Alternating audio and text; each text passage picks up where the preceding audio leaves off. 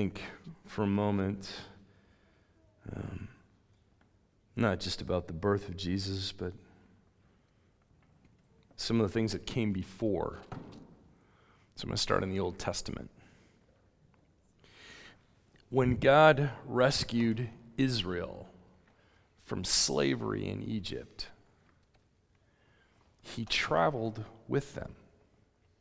Some of you know the story. He appeared as a pillar of cloud by day and a pillar of fire by night, right? You remember this? Yeah. And when, when God was moving and the people were moving and he was leading them and he was guiding them, periodically they would stop for extended periods of time. And when they did, they had a certain practice that they, they did.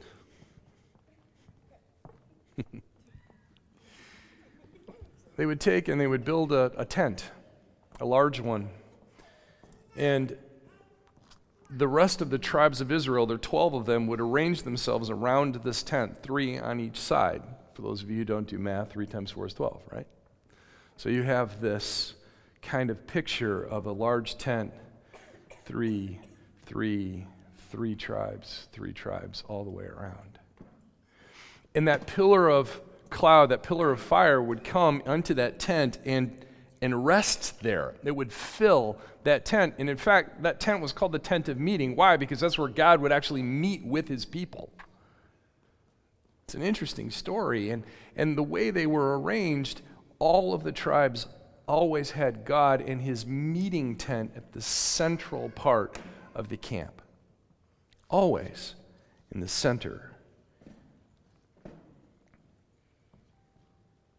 There's this pattern that we see throughout the Bible where God rescues and he spends time with people.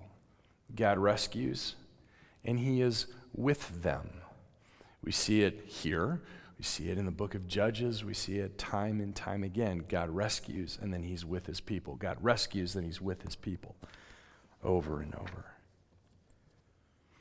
And when I think about this imagery of the of the tent. And I'm thinking about how everything is kind of oriented around this tent of meeting, this place where God actually dwells. I think this is what the New Testament writer John had in mind when he introduced Jesus to us in his gospel. I want you to hear just a part of this. John chapter 1. In the beginning was the Word, and the Word was with God, and the Word was God.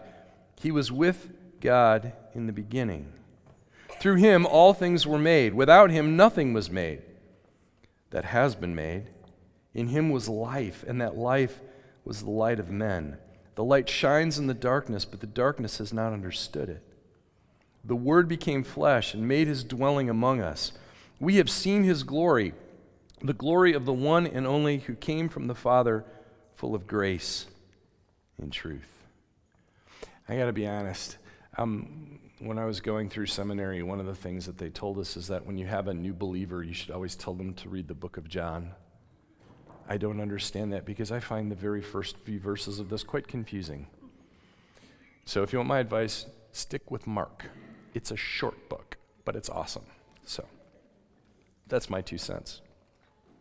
But there's a poetry to this, almost. And it's really interesting that he says that the word became flesh and made his dwelling among us. There's one I really like. I think it's Eugene Peterson who translated it this way The word became flesh and blood, blood and moved into the neighborhood. Isn't that great? But the language of the New Testament is Greek. And in Greek, the word is very specific. The word became flesh and he pitched his tent among us. Isn't that cool? See, we could talk about things like principle of first mention. When you find something in the New Testament that sounds like something else, the, the author is trying to draw your attention there. He's trying to teach you something about, about what, what God is like and, and the fact that He's consistent throughout. We could talk about all of those things, and, and I, I think that's fine, but at the end of the day, my big takeaway through all of this Maybe it's a little sim- simple, but I, I think it's true. Is that God wants to be with his people. That's it. God wants to be with, I was going to say us, but the fact of the matter is, he wants to be with you. He wants to be with you. And if, and if, if, if that kind of cool little turn of a phrase doesn't do it for you, I want you to think about this. What started in a garden, Genesis chapter 2, with God walking with Adam and Eve, ends in Revelation 21 and 22, not in a garden, but in a city. Why? More people. Because God wants to be with his people. He wants to be with us, he wants to be with you. And tonight, what we're doing is we're, we're celebrating the one who the angel called Emmanuel. What's Emmanuel mean? You know it. God with us. Oh, there might be a pattern here, right? Yeah. God with us. We're celebrating that moment when God wrapped himself in human flesh so that we could understand him. Why? Because people understand babies. And that's why he did it. But he also wrapped himself in human flesh so that he could teach us a better way to be human, one that's based on love, not just on self interest, but rather on the benefit of the other. That's a better way to be human. And he did. I mean, his life, his, his ministry, his death, his resurrection showed us what life could be like when we're fully connected to God. That's not the anomaly, that's the illustration. Jesus is the illustration. And here's the really cool part when I think about this God with us happened 2,000 years ago. And yet, through his Spirit, God is not just with us, God is within us. And so we still live connected to God. God is still with us, He's still present with us. And He still wants to be, He still wants to be with you. And He still wants us to understand Him. And He still is teaching us how to be fully human beings. And so we get to participate in this thing. Every time this year, we have this opportunity to kind of reorient our tents back to the center, back to the tent of meeting, because God wants to be with us. And he's shown us that time and time again, and he continues to do it. It's what he's always wanted. You see, that first plan of walking with human beings in the garden was his best plan, and it was his only plan to be with us, all of us.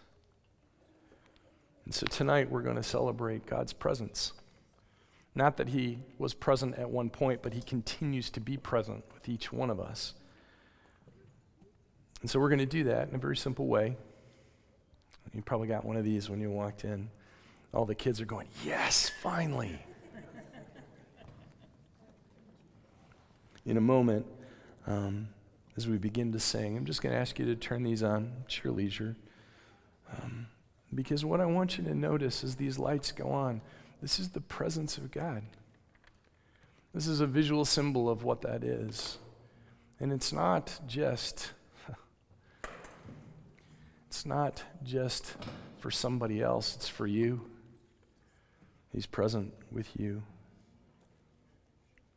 Kind Father, as we gather together tonight to, to celebrate your birth, let me just say happy birthday, Jesus. So glad that you're here and that you're present with each one of us.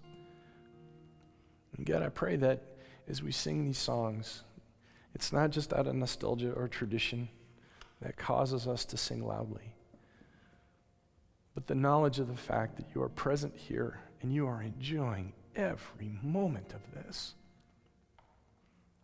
And we can do this together as an extended family. I'm so grateful we have this opportunity.